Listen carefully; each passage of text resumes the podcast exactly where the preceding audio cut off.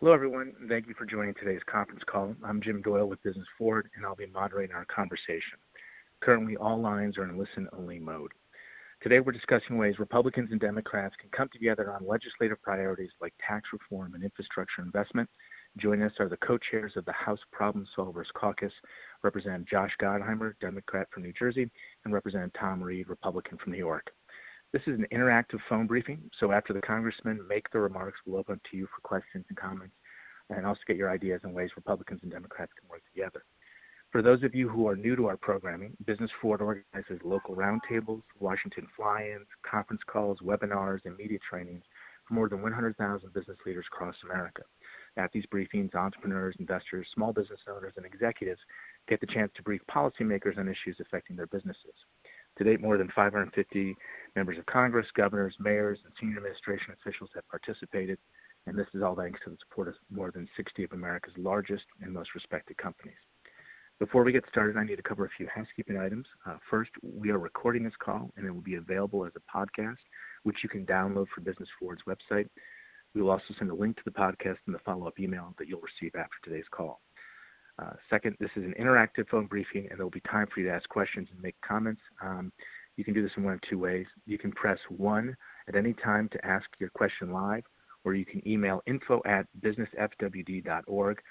When we call on you to ask a live question, please introduce yourself with your business and where you're calling from.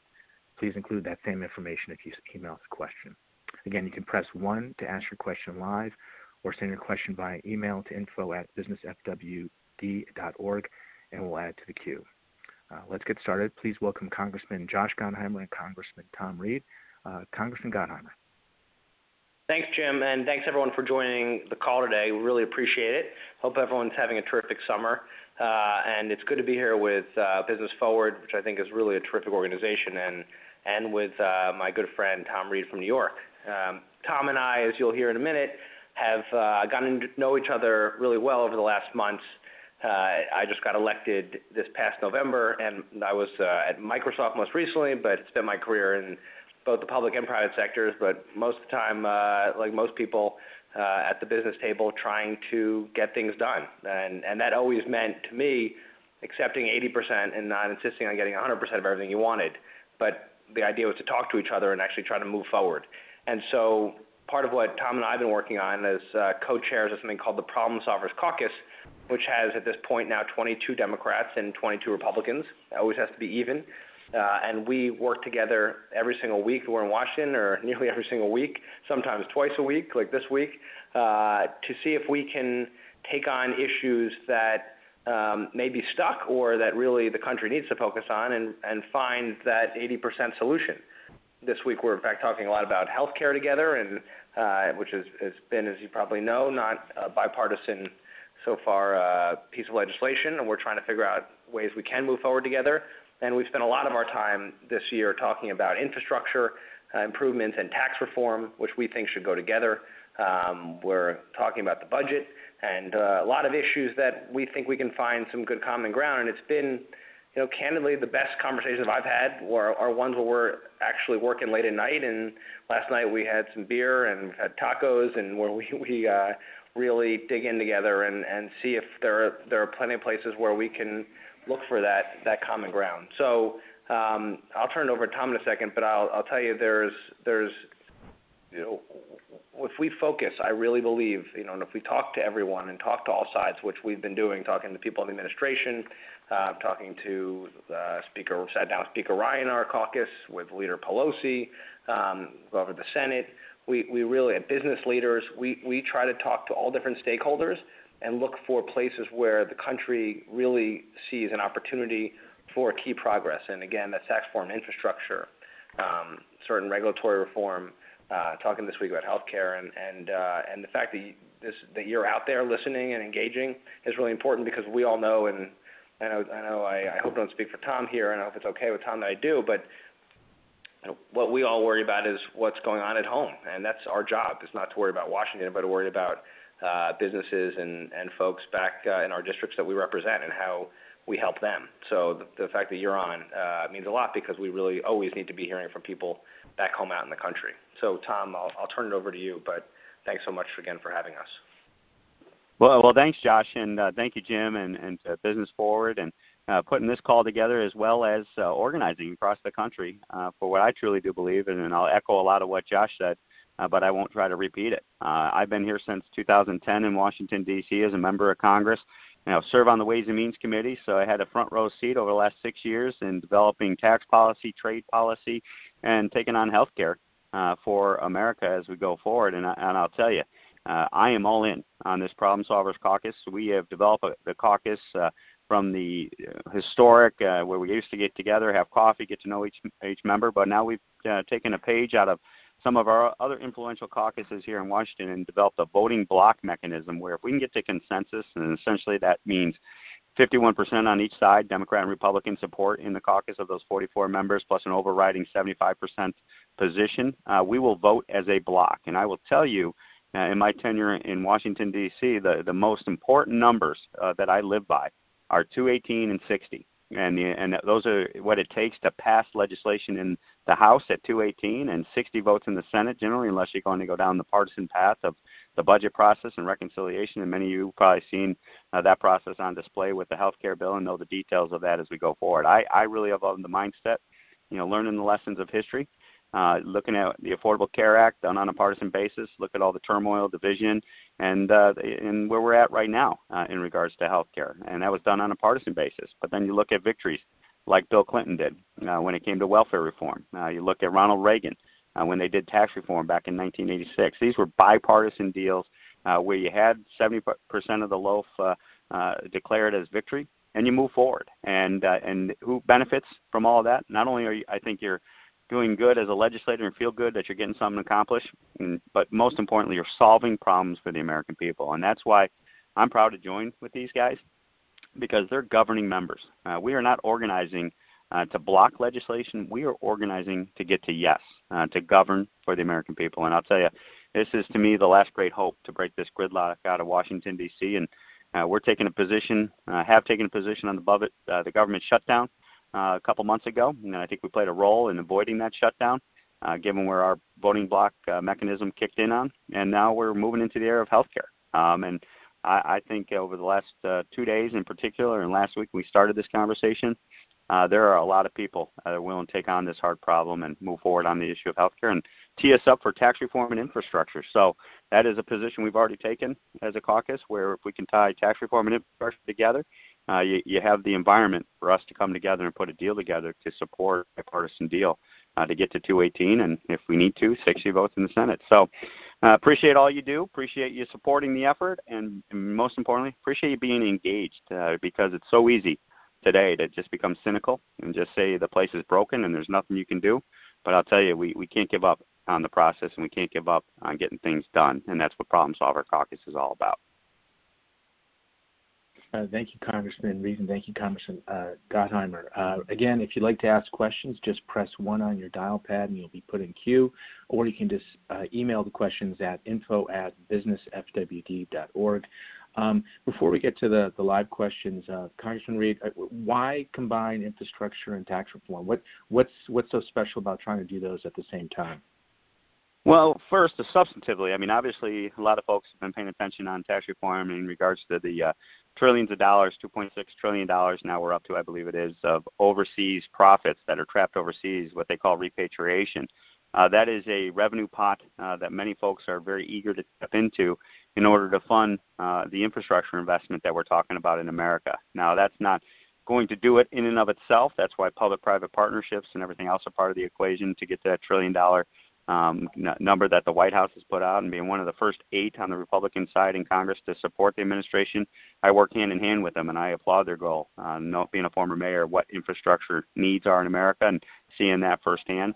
And um, the other thing, just to be perfectly honest with you and blunt, um, if you combine infrastructure with tax reform, I know infrastructure is kind of like the old-fashioned sweetener uh, that they tell me about in the older days. Uh, that brings votes to the table. Uh, brings uh, people that are maybe not in a position to support tax reform, uh, but because you they get something in regards to the investment in infrastructure, uh, you get two, 218 and maybe 60 votes in the Senate. So uh, to me, from a substantive perspective, there's a tie, but also politically goes a long way to helping us get to a successful outcome. Thank you. Our first question is from Hugh Campbell in New York. Hugh, your line is now live. I'm with Hugh J. Campbell Jr., CPA. Um, my question is for Congressman Gottheimer. Uh, as a uh, problem solver, how does your view of the concept of bipartisanship differ from just obtaining a few votes from across the aisle to justify labeling a bill as bipartisan for window dressing purposes? Well, I appreciate the question. Um, You know, I hope that I don't do anything for window dressing purposes, that you know, we pick legislation that actually matters and is gonna mean something and affect people. So, what we're talking about right here and what Tom Reed was just talking about, um, you know, it has to be from the beginning, you have to make sure that this is actually serious and dig into it. Um, secondly, as Tom's saying, you have to make sure that it's a priority that's gonna help the country. So like infrastructure and tax reform, which is truly has bipartisan I mean, not everybody, right? I mean, you don't get everybody when something's bipartisan, but there are a lot of people who believe our taxes are too high or that the tax system is too complicated for small businesses and big businesses and medium-sized businesses and people, right? And and um, who believe we need the reform. You, you our tax form is our tax code is written in a way right now that promotes sending jobs overseas. We have trillions of dollars in cash sitting overseas from a lot of our companies because our tax code is written in such a way that actually encourages it. And since we have some of the highest corporate tax rates in the world, the highest of all OECD countries, as you know, that companies just don't bring back their dollars. And so, um part of what is tax reform I think is important is repatriating the dollars. We know at least $2.5 trillion sitting overseas we can bring back that revenue for and put it toward infrastructure. And infrastructure is critical, in my opinion, to economic growth. And if you're gonna have in Jersey, where I'm from, we've got the ninth worst, eighth or ninth, depending on the study, eighth or ninth worst roads in the country. Number one worst on-time transportation system, New Jersey Transit last year. Um, we don't have enough capacity, as you know, being from that area, to get in from New Jersey to New York. Um, uh, so it affects commute times, and we're losing businesses and jobs because of it. So there's a reason why these issues bring a lot of bipartisan support, but that it still means it's gotta get doesn't mean it's gonna get done unless we actually work together to get it done, and that's what we're very focused on. Our next question is from. Maybe if I could add something to that, Jim. Sure. Uh, just to echo Yeah, sure. what Josh says, but more importantly, you know, that's why we went from the old Problem Solvers Caucus, where there was about 80 of us uh, that would just get together, and there was really no uh, mechanism to hold people accountable in regards to using the Problem Solvers Caucus label back at home for political campaign purposes. And so there were a lot of people involved in it that were probably the most partisan people I've ever worked with here on both sides of the aisle that we saw that. And so that's why the voting bloc mechanism, when you sign up to say, "If we can find that consensus, uh, we're gonna stand firm together." And when we find consensus, it's it's it's on substantive issues. It's on issues that impact uh, our policy and the American people on a day-to-day basis. And I'll tell you, we, that's why we weeded out from 80 plus members back down to about 44. Uh, and We were as low as, I think, 36 when we started this Congress with this new Problem Solvers Caucus, and it's growing. The appetite, they see us becoming effective. And I'll tell you, as a legislator, that's what you're here for. 99% of the members are here to get things done, not just to get the doors open for them and driven around town. There are members like that that are just so emboldened by the pin, the congressional pin they wear on their shoulder, that that's all they care about. But I will tell you, the people in the Solvers Caucus, I know to a T, are real legislators that are willing to take on some hard issues in order to get things done and be able to look back at the end of the career. I'm going on eight years into it, and I'll tell you, when you can legislate and get something accomplished and solve some problems, that's very rewarding rather than just sitting here doing nothing. Uh, our next question is from Sage Bornstein. Uh, Sage, your line is live. Hi. Good afternoon. Thank you so much to both congressmen for uh, coming onto this call. I really appreciate it. I really appreciate all your efforts at bipartisanship, both in this call and otherwise. My name is Sage Bornstein. I work at the Partnership for Responsible Growth. I completely agree with your analysis of uh, tax reform and infrastructure being coupled, and I uh, would just love to hear about some of your ideas about specific policy pay-fors. I know that there's been a lot of things different thrown out there. Uh, the Trump administration plan was kind of, it's one page, didn't really have any pay-fors. The border adjustment tax is carried a little bit, somewhat of a heavyweight. I'm really interested in knowing what your pay-for ideas are, and if you're looking at kind of outside the box, bringing in a lot of different stakeholders and looking at things maybe like putting a price on carbon emissions or other other large scale multi-trillion dollar pay fors? Well, maybe I'll take that question, Josh, being on the on the committee and who's been dealing with this issue. First of all, uh, the the pay fors that we're looking at. I mean, these are we are going down the path of revenue neutrality, um, and that means all the pay fors essentially have to be done through the tax code itself. And so when you look at like border adjustment tax, that's about 1.2 trillion dollars worth of a pay for of additional revenue uh, to go a long way to bridging what we're trying to do. We're trying to reduce rates. We're trying to simplify the codes, uh, the code, and what that means is that's going to cost some money. But if you have new concepts, interest deductibility was another major pay for the the loss of local property um, uh, tax deduction for local and state taxes. Is another area, and so you know we're going through this process.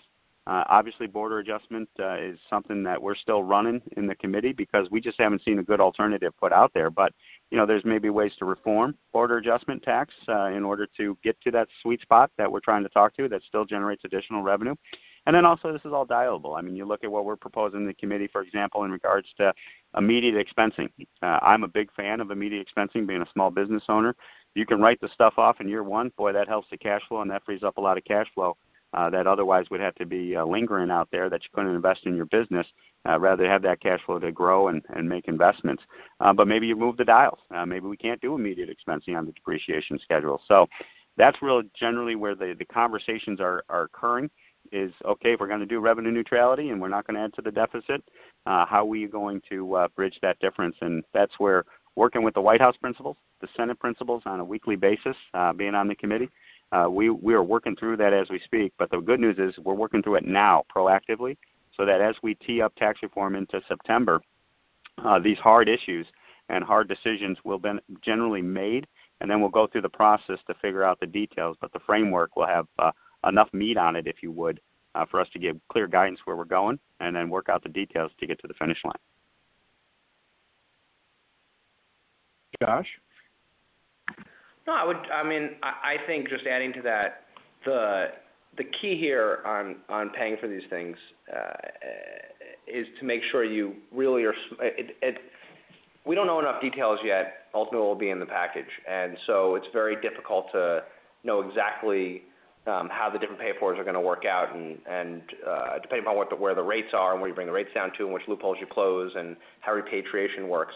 I think what we need to do is make sure as we think about this and as we get there, um, that we are very smart about how we um, both structure the code so that incentivizes growth in business to uh, to prosper, but also make sure that individuals are also looked out for, and that we have real pay fors. We can't afford to let our debt explode, continue to explode, and we've got to watch deficits and and so this has to be done in a fiscally responsible way. And that's what we're all in the caucus keeping an eye on to make sure that we get tax reform, but in a smart way, and one that allows for infrastructure to be possible as well. So um, we've got a number of email questions that all relate to uh, short-term versus long-term tax reform. Uh, here's one from Ann Beers in Riverside, California. Question is, a worry that I have is that at the end of the year, Republicans will not be able to get the votes for tax reform and will instead try to pass a temporary tax cut. This will do little to give me the certainty I need to make long term decisions about how to invest and hire in the years ahead. Well, that's exactly the, the question of the day. Uh, and, and that's why revenue neutrality, and not to get too far into the DC weeds, but you know, reconciliation uh, dictates that you have to do it in a revenue neutral way to, in both budget windows, the first 10 years and the second 10 years. That's 20 years worth of revenue neutrality in order to get to permanency with 51 votes in the Senate. And so the, the, the concept or the issue, and we just had Secretary Mnuchin over to the Problem Solvers Caucus now for the second time. And as he said, you know, he, he's a proponent of permanent, but if you can't get permanent, you take temporary because uh, temporary is better than nothing. Uh, I'm of the mindset, and I was very clear with the Treasury Secretary, we need to do permanent. And you know what I would offer is there's another way to do it too. Uh, you can just uh, scrap the whole reconciliation inside DC 51 vote threshold, and let's do a deal. Let's do a deal with the, my friends on the other side because no one can defend the broken tax code, and let's do it on a 60 vote threshold, and then you're not as restricted by revenue neutrality uh, for permanency's sake, uh, which are, they're going down as we speak, uh, and you get more flexibility to come up with good, sound tax policy that on a dynamic basis, a growth basis, can go a long way, in my opinion, to absorb any negative impacts on the budget deficit or the national debt because you're going to be growing the economy at that 3 to 4 percent uh, level. That you know they're mocking the White House out for uh, saying that's not achievable. But my God, 3 percent growth that was a a U.S. standard uh, for decades, and to say that somehow we're going to up to the 2.5 percent growth is just unacceptable to me as an American. Let me just add to that, if I can, Tom. You know, the whole the whole point of us really sitting around this table and this this caucus is to figure out how we can let this this go forward, needing 60 votes. In other words, this being a permanent change, not a, short-term change. To your to your excellent question, which as somebody who's in the private sector most of my career, you have to have certainty, right? No business can plan without certainty. And you're so you're right. Whether it's, tax reform, or whether it's reg reform, um, we need businesses need to know how to plan properly, how to hire, what kind of investment to make. Will, they get deductions for investing in infrastructure, right? For capital expenditures, for putting in a new drill or putting in a new line, right? You can't make those investments if you don't actually know how to plan for them properly. So I think it's up to us, and part of what we're working on is if we can provide enough votes and get to uh, an agreement here, then we can actually find bipartisanship, give the cover that everyone needs in a number of votes, and then we can go toward a bipartisan solution which will be permanent, not a short-term fix. I really have problems with these short-term fixes because, as you point out rightly, it's like trying to how would you build a highway if you approve money every year and don't actually approve five years that it's going to take to build the highway? You know, you can't actually start because in the middle of the project they say, "I'm sorry, we're out of money." Um, that's just no way to to run a, country, and it's no way to run a business. And I, I think those of us who who right have spent time in both sectors, you realize that this is the kind of certainty that that people need, that businesses need to actually grow. So thanks for the question. Our next question is from Stephen Sohn. Uh, Stephen, your line is now live.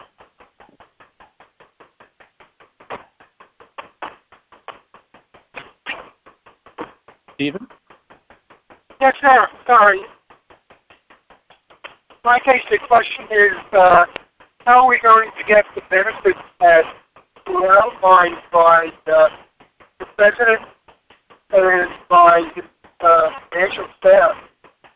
Looking at uh, what happened with the uh, act of uh, progress on uh, health care, why aren't we going to face that same kind of quiet opposition of sabotage all that you gentlemen and, and most of us business are hoping to go there kind of legislation. I'm sorry, uh, Stephen, you're breaking up. Um, uh, Congressman uh, uh, Reed and Congressman Gottheimer, were we able to hear the question? Yeah, Jim, I had a real hard time. I couldn't really pick not, up. Not really. It. Not really. I'm sorry. Yeah. All right, so, want me to try one more time? Yeah, that'd be great. No, I apologize. I'm on a highway and I can't uh, help. I'm just I'm just looking at what happened with the um, healthcare legislation and the surprises that our uh, head of the Senate and including the, the House got big surprises that um, that the people they thought that were going to be with them ended up not certain people that should definitely be Democrats and not Republicans, but way you get elected sometimes. Um, how are we going to avoid that type of upset on the tax legislation? What are you going well, to do to really it a support yeah. Well, I can tell maybe because uh, on the Republican side, uh, I think the the lesson, the biggest lesson we learned uh, from the health care bill, and I think it has been uh, learned, is we are going to work with the principals in the uh, House with the Ways and Means Committee, uh, the Finance Committee in the Senate, in the White House leading officials like Gary Cohn and Steve Mnuchin. All of those principals, all of us are getting together on a weekly basis to kind of work through the process of what that framework of tax reform is going to look like. And a lot of people mock the one page that the White House put out, but I will tell you from a tax policy perspective, having clarity as to what the White House was originally starting to propose is tremendous help. And what we will do is over the next 30 days, in my opinion, uh, we will have those conversations, and then we'll be able to all announce, uh, probably sometime in September, that this is kind of the framework of what we're looking for, and where we've already kind of run some of the traps, uh, and then we will start the process of getting that information, that legislative text, out uh, to the people, uh, to the country, uh, because the other lesson of the healthcare bill was that they pretty much kept it close to their chest, and then we tried to run it at the last uh, minute, and really people got caught uh, uh, by surprise. And so we got to we got to do a different approach, and the different approach is making sure all the principals are on the same page, and then uh, get the legislative process to do what it needs to do with it transparent, and let it let it survive on its own merits or be reformed uh, based on merit. And I tell you, if you take that approach, that to me is a much more successful outcome and you're not cramming things down in the middle of the night uh, in order to just try to take care of something that people really don't understand all the details on. Congressman Gottheimer? No, I think that's right. I mean, I, don't, I don't have much to, to add. I think that's. I think Tom captured it. Okay. Um, our next question is from Paul Lashmet uh, from New York. Paul, your, your line is now live. Yeah, hi. Um, this is more a logistical question. How how do small businesses like my, myself and others that are on this line get a seat at, seat at the table? Are there uh, external working groups that you use to help advise your your plans that we can get into? It's a great question. Josh, go ahead. Yeah, sure. No, I was just saying, you know, I know the first, Tom and I spent a lot of time at home as we talk about this, talking to small businesses in our districts. Um, uh, two, I think, you know, frankly, Business Forward, if Jim, if you're up to it, could be a real big help to us here, um, to make sure. We have people come in all the time and meet with the caucus, especially, you know, CEOs, uh, people who run small businesses, bigger businesses, companies that um, are on the front lines. I think if you're up to it, sir, it would be really helpful for us if you and Jim can help, uh, you know, make this happen, um, to provide us some feedback. And if you're ever in town, and if a group of small businesses want to come together and meet us, and uh, I think it would be enormously uh, helpful.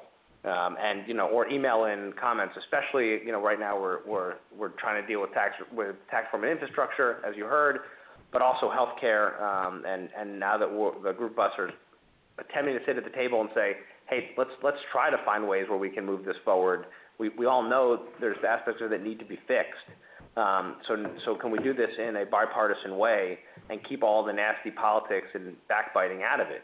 And I know that's what many of us want. Um, that's why we're here. We're not here just to fight with each other. And uh, I know that's what people think, but the good news is there's a group of us that really are trying to solve problems, but we need the input. So if you're up to it, I'd really, really appreciate it. Well, and to add upon that, uh, not only, I mean, are you represented, I think, Small Business America by great organizations such as Business Forward, but also the Chamber of Commerce. You got the National Association of Manufacturers that has a small business uh, section to it. NFIB obviously is a loud voice uh, here. So making sure that you're communicating with those stakeholders, if you participate with those stakeholders as to uh, what you want them to advocate for, I think is critical.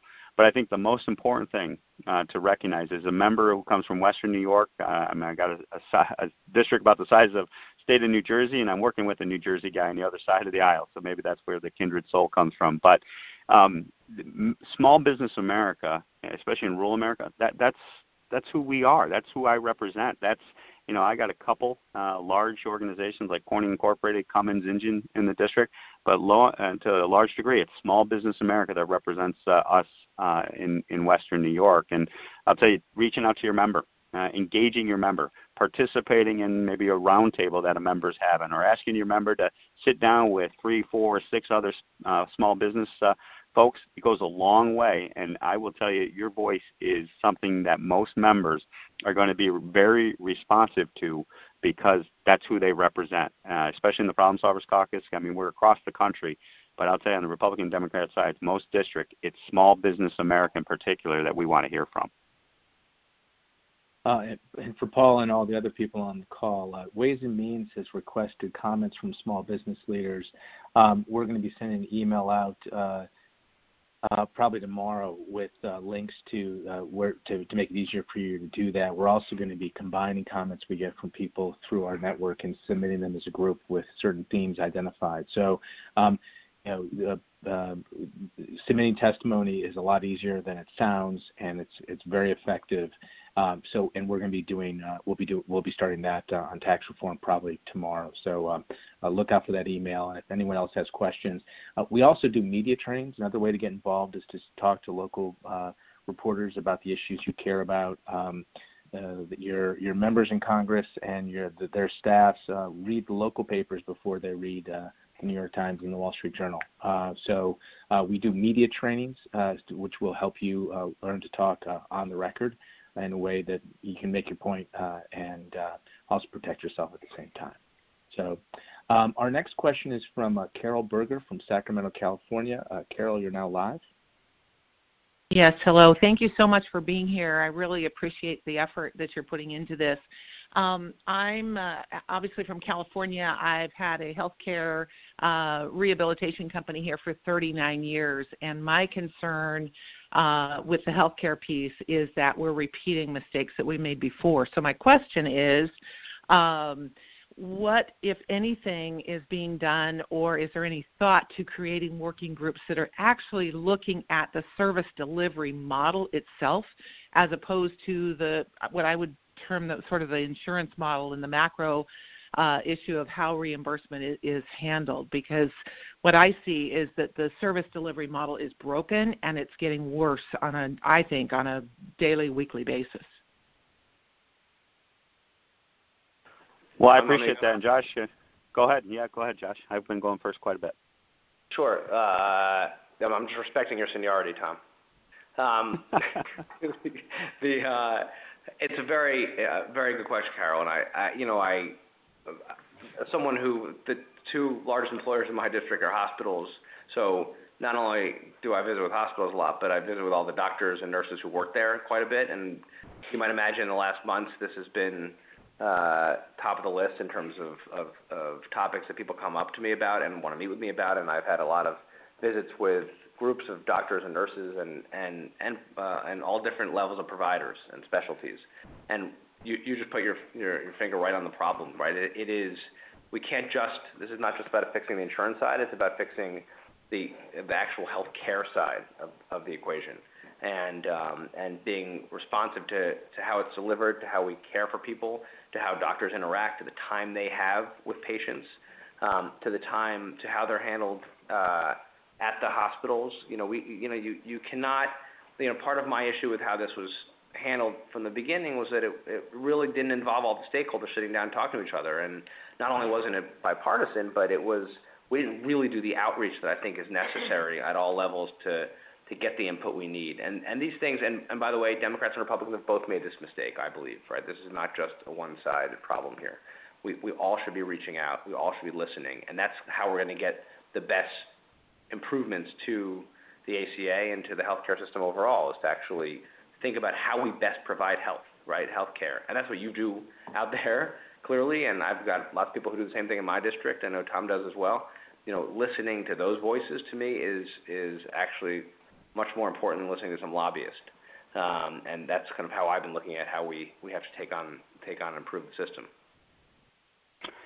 And, to a large degree, uh, you know, uh, we all recognize, um, um, I think on both sides of the aisle, what we're doing with the Affordable Care Act right now, given the vehicle of reconciliation, the 51 votes in the Senate that we're uh, doing this upon, we are focusing generally 99% of what we're proposing deals with health insurance, to Josh's point. And, and that's why it seems like the effort really isn't getting into the service side, but we've always envisioned, I've always envisioned in particular, that we take care of this first step of uh, the Affordable Care Act and do some things on the individual markets. We do some things in regards to insurance uh, impacts and the mandate impacts.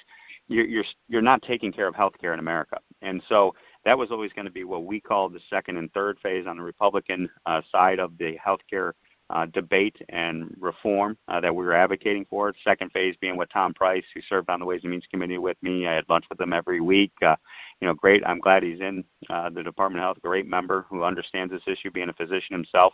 He's doing a lot at HHS to look at this from a provider's perspective, service delivery perspective, and what he can do with the regulatory pen. And he's got a tremendous amount of authority under uh, the Affordable Care Act, even those provisions of the Affordable Care Act that will remain regardless uh, if we go forward with a repeal of the Affordable Care Act as proposed in the Senate or in the House. And then we're going to have the third phase. which gets into exactly your issue. Listen to frontline providers of how to deliver care better in America, how to promote bipartisan solutions on healthcare like telemedicine, bipartisan solutions when it comes to things like hospice and palliative care and end of life uh, societal changes that we need to lead upon in Washington and ingrain in our medical schools as well as in uh, the delivery of healthcare. How do we make delivery uh, more transparent where value based uh, and, and coordinated care, uh, where you have a center of care where it's treating all aspects of the morbidity uh, that people are coming into a hospital or a doctor's office with and, and making sure that those wraparound services are there. So that is something that we should have probably led with, but given the nature of 51 votes and uh, the fact that we don't have 60 votes uh, to take this on right now, uh, it was just uh, powers to be made the decision to go elsewhere. So it's it's uh, I think broadly recognized that we can't just leave it with health insurance or Affordable Care Act repeal and replace because it's much more complicated than just dealing with that. Uh, we've got a, a, few questions related to pass-through companies. Um, um, uh, to what extent? Here's, here's one. To what extent is the Problem Solver Caucus taking into account pass-through businesses, over 90% of all U.S. businesses, as part of tax reform to ensure all U.S. business uh, are competing fairly? Well, that's a great question, and and you know maybe I'll I'll lead with this one, Josh, and we'll ping pong back and forth. You know that I that that is I something think you that are we're very much on the same page on this one. So rock and roll. Yeah, I, I agree. So I mean, I, I will tell you, uh, pass-through entities are the heart of America. I mean, those are your LLCs, your partnerships, and what we're proposing uh, in the Better Way document uh, that you can take a look at on the Republican side uh, is we're willing to to carve uh, that business activity outside of the individual code uh, and but do it in a way that the rate differential between C corporations and the double taxation that they face uh, is not so uh, drastic that you're going to have a massive shift of income, and, and we're doing it in a cognizant way. So we're looking at you know trying to get a corporate rate down to 20%, uh, the business pass through at 25% because it's just got the uh, the um, uh, one-time as opposed to double taxation effect that the pass-throughs represent, and then keep the individual code uh, in, in, a way that's very competitive uh, with that uh, type of structure. So you don't have people bleeding off from the individual code and playing um, um, um abusive schemes in order to uh, take advantage of that lower rate at the business activity level. So. that's what we're we're talking about. Is but I think there's broad agreement that we got to lower the rates for everybody and that when we talk about investors, uh, we got to recognize that they're an economic engine. Give them access to those lower rates, give them access to immediate expensing, and get that uh, uh, in a position where they're very competitive, uh, not only with the C corps but uh, uh, the international companies as well. Congressman Gottheimer. And as I said, I think Tom and I are on exactly the same place. When we when we look at tax reform, in a comprehensive way and do it the right way, you can't just uh, deal with corporate tax reform. You have to deal with, cor- with pass through, right? You have to deal with where the, as, as was rightly pointed out, where where businesses are in our country, right? Small businesses are the anchor of our economies in in all towns across America. So, and and you know, I've spent quite a bit of time in the last months talking to my business owners uh, about tax reform, and I visit with them and sit down, and, they all say the same thing. You know, hey, what's this going to mean for us? What's this going to mean for me? How do I run my business? How do I make sure that I get, of course, all the benefits so that I can uh, reinvest in the economy and get all the, and, hire people we need and, look for the future and grow. And, and, and frankly, when, when we're working here in Washington on tax reform, that's, that's what I believe we have to think first and foremost about is how do we be a champion of, of all the pass-throughs, you know, all the small businesses and medium-sized businesses that are in our districts. And of course, think about the bigger businesses that, that do employ a lot of people as well. So uh, um, when I when I look at this and, and I think about how infrastructure has to be tied with it, and as, as Tom said earlier, and how we need to get this done, I think we can't wait much longer. I think we need we need the relief, and we need to make sure we take on uh, uh, in a comprehensive way tax reform. Uh, we have time for just one more question. This one is by, email from David Zalesny, president of Owen Steel Company in Columbia, South Carolina. Uh, David asks, if part of the funding for new infrastructure involves private investments from public-private partnerships or tax credits, is there bipartisan support to attach Buy America to infrastructure so that the U.S. economy receives the full benefit of the infrastructure investment? Tom, you want to go? Or you well, want to Josh, go ahead. Um, well, yeah, I, so, I, I will go. I mean, I, I will tell you that uh, I think uh, there there is an, a, a populist uh, push out there for Buy America provisions that many of us as members uh, recognize, and, and rightfully so. I mean, we're going to rebuild America's infrastructure. Uh, we should make sure that Americans have uh, that preference in regards to uh, making those event, investments because those are you know U.S. taxpayers that are funding it. So uh, to to me, that could be the makings of bringing more people to get to 218 and 60. Uh, but we also got to recognize that a lot of the supply chains and other issues and content and making sure you get that right, it's not as simple as just slapping on uh, the label of Made in America, uh, given the nature of where U.S. manufacturing is, where the supply chains are coming from, and you got to just be cognizant of the fact that you don't want to hamstring yourself in uh, with a policy uh, that is populist, but because uh, you adopt that policy, you, you kind of are, are a penny wise but a pound foolish because it's just not the reality of the marketplace and where we're at. So I think there's a smart way to do that, do this, and I think there's a, a, a smart way to bring unity uh, in the Made, of, uh, Made in America requirements uh, that can work and that will bring people together. Uh, but we just got to also uh, make sure it's just not a, a, a slapstick policy that make us feel better, but recognize that there are substantive issues uh, that are associated with such a policy. You know, well, and I, you know, I, agree with a lot of Tom said. Listen, we're aware, as you, pointed out, wherever wherever humanly possible, we should make sure that we can buy American. And so wherever it's practical, wherever we can do it, um, because why wouldn't we take care of our own economy first? It just is the the right thing to do, and obviously no one makes it as well as we do here. So if it helps us grow jobs and and and invest and and bring back certain sectors of manufacturing that could use uh, a little injection then we should be doing it. And um, uh, you know, I haven't seen the specifics of any legislation tied to this yet, so we got to look at the details to make sure it's practically done. Um, but overall, I think the broader point, which I think we've heard throughout this conversation, which uh, I hope I hope everyone hears on the call, there is an opportunity here to get something done in a bipartisan way and on infrastructure, on tax reform. We're in the midst of the discussions, even though we're not reading about it every day in the papers. There's a lot going on behind the scenes where we're sitting at tables trying to figure out how this would look, how it practically works. And then when we're home, I think every weekend, like we're going home now, the idea is to keep talking to people and to make sure that we hear from people of how what they think they need to, to stimulate the economy and to hire people we bring all that together, that's what I believe our job should be here, and to do it in a bipartisan way. So, Jim, and to everyone on the phone, thank you very much for, for having us. Uh, please let your voices be heard, whether that's through, the various organizations that Tom mentioned, through Business Forward. Call us directly, however we can be helpful. We need the input as we continue to work in, the weeks and months ahead. So thank you. Uh, thank you both very much for joining us. Um, before we uh, uh, go, two quick announcements. First, we'll be having a conference call on Monday, 2 p.m. Eastern Time, with Congressman Kurt Schrader, co-chair of New Democratic Coalition's Affordable and Accessible Healthcare Task Force.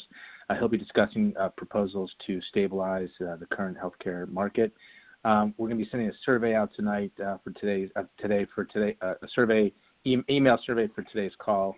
Uh, please fill it out. Uh, we'll also be sending information about submitting testimony to Ways and Means. Um, thank you very much, Congressman Gottheimer. Thank you very much, Congressman Reed. We really appreciate it. Um, and um, good. And Kurt's a problem solver, Jim. So Jim, Kurt Schrader's a problem solver, so that'll be good for uh, everyone to hear. He's part, he's part of our group working on healthcare with us too, so that's great. Oh, fantastic. Um, and um, if you have any questions that weren't, we weren't able to get to, please email them to us at info at businessfwd.org, and we'll make sure they get to uh, the two congressmen. Uh, thank you all very much for joining us. Thank you so much, Jim. Thank you, everyone. Thanks, everyone.